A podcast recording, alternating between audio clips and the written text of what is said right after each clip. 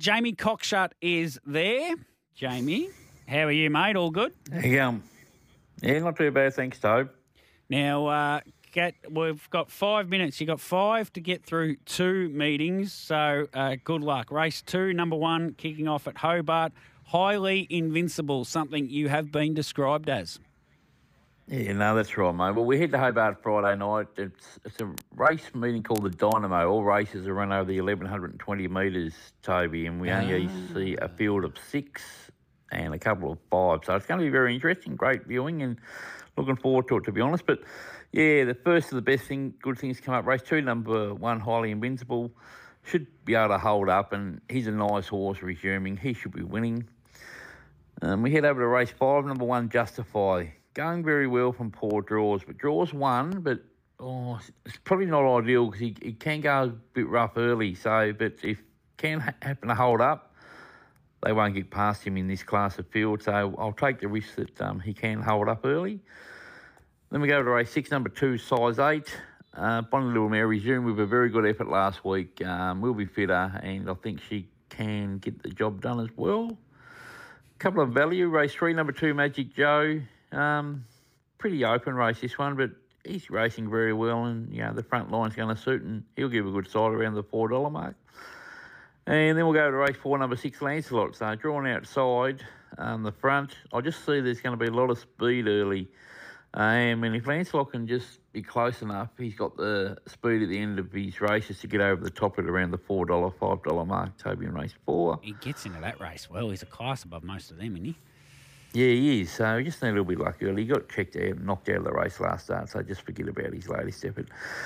We'll go quaddy, skinny. First leg one, second leg one, two, third leg one, three, last leg one, four, five. $30 give us 250%. See Bo Steele's down there. My old mate Boris had Bo Steele. I was at uh, Broken Hill when it won one time, and I've never. He's such a funny man, Boris. He's telling me how good the horse is and how many races it's going to win for him, and then he says, "I'll sell it to you." I'm like, "Bor- I'm like Boris, if it's so good, why are you selling it? Uh, anyway. Well, he's obviously sold it. He's obviously sold it bit, and um, He sold that was all, he sold it out of yeah. Only had one more start for him, I reckon. He's a he's a real character, Boris. He's a real character of the he's good been around a long time. Been around a long time, mate. Yeah. Yes. Uh, Lawrence uh, Quaddy. Oh, you said that. Yeah, done the quaddy, mate. We'll go to Launceston on Sunday. Uh, pretty good meet. Ten races. Uh, yeah, you know, bit of dip in it. So we'll go first. First of them comes up race five, number nine, all by myself. Resumes. He's a bit better than his bit better than her rivals. Just needs a little bit of luck early, but I reckon she'll get it, and she'll be winning it around the two eighty three dollar mark. One of my old favourites is going around in race nine, number eight, laid back Kenny.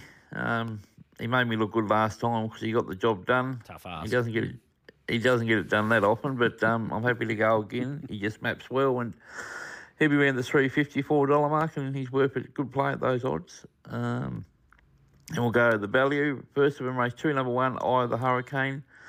Drawn the drawn one, um, a little bit tricky, but either, I reckon she'll get crossed early. But just as long as she gets a gap, she'll run a great race at around the five dollar mark. Then we go to race four, number nine, Cynical Jermaine. Bursting to break through. Um, just going to get a good run. And, you know, I just can't honestly tell you, I just think it's going to win at around the $4 mark.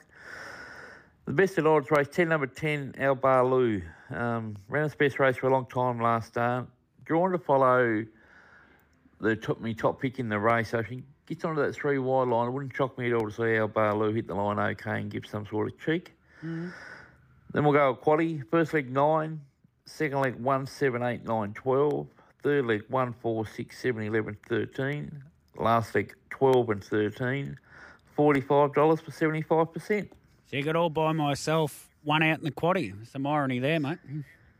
Yeah, well, I'm always by myself, mate. So that's why you know that's Oh. um. Don't be like that. I had lunch with you once, twice. Yeah. no, he just he's a nice horse. Got a few injury problems, and um, Rowan wouldn't have her at the races unless he was hundred percent confident. Best horse out of WA? Question without notice. Someone sent it in on the text. I went with Pro Sans- Chevalier. Oh, Preux Chevalier. Yeah, I miss Preux Chevalier. I still reckon San Simeon. If he hadn't gone to America, he, he might have been the greatest harness horse we've ever had, San Simeon. Yeah, you know, he could have been, but um, Tasmania brought him undone, mate. He got beaten uh, heat at the end of the Dominion He had no luck, mind you, but he did get beat in the heat. When you First- I just remember First time me ever seeing got Pro beat. Chevalier. Yeah. Well, mate? First time he ever got beat was in Inter Dominion heat. Him and Courage and the Fire did it. Yeah, Village. Yeah, they did too, mate. Uh, Yeah, Vi- Village. Kid off the text line from Greg in Perth. He's gone with. Yeah, he was some sort of a champion. He was a tough. He was Oh, very he tough horse. for a long time, Chris. I mean, well, pound for pound, WA's produced, you know, oh, probably the majority of the better horses over the last 40 odd years, to be honest, mate. You know, considering the state it is and where it is, they've produced some really, really good horses. They'll come for you from the Riverina, but that's all right. Uh, Jamie, thanks for the change of slot, mate. Uh, we'll be back to normal programming next week. We'll catch up then. No worries, buddy. Take care, mate.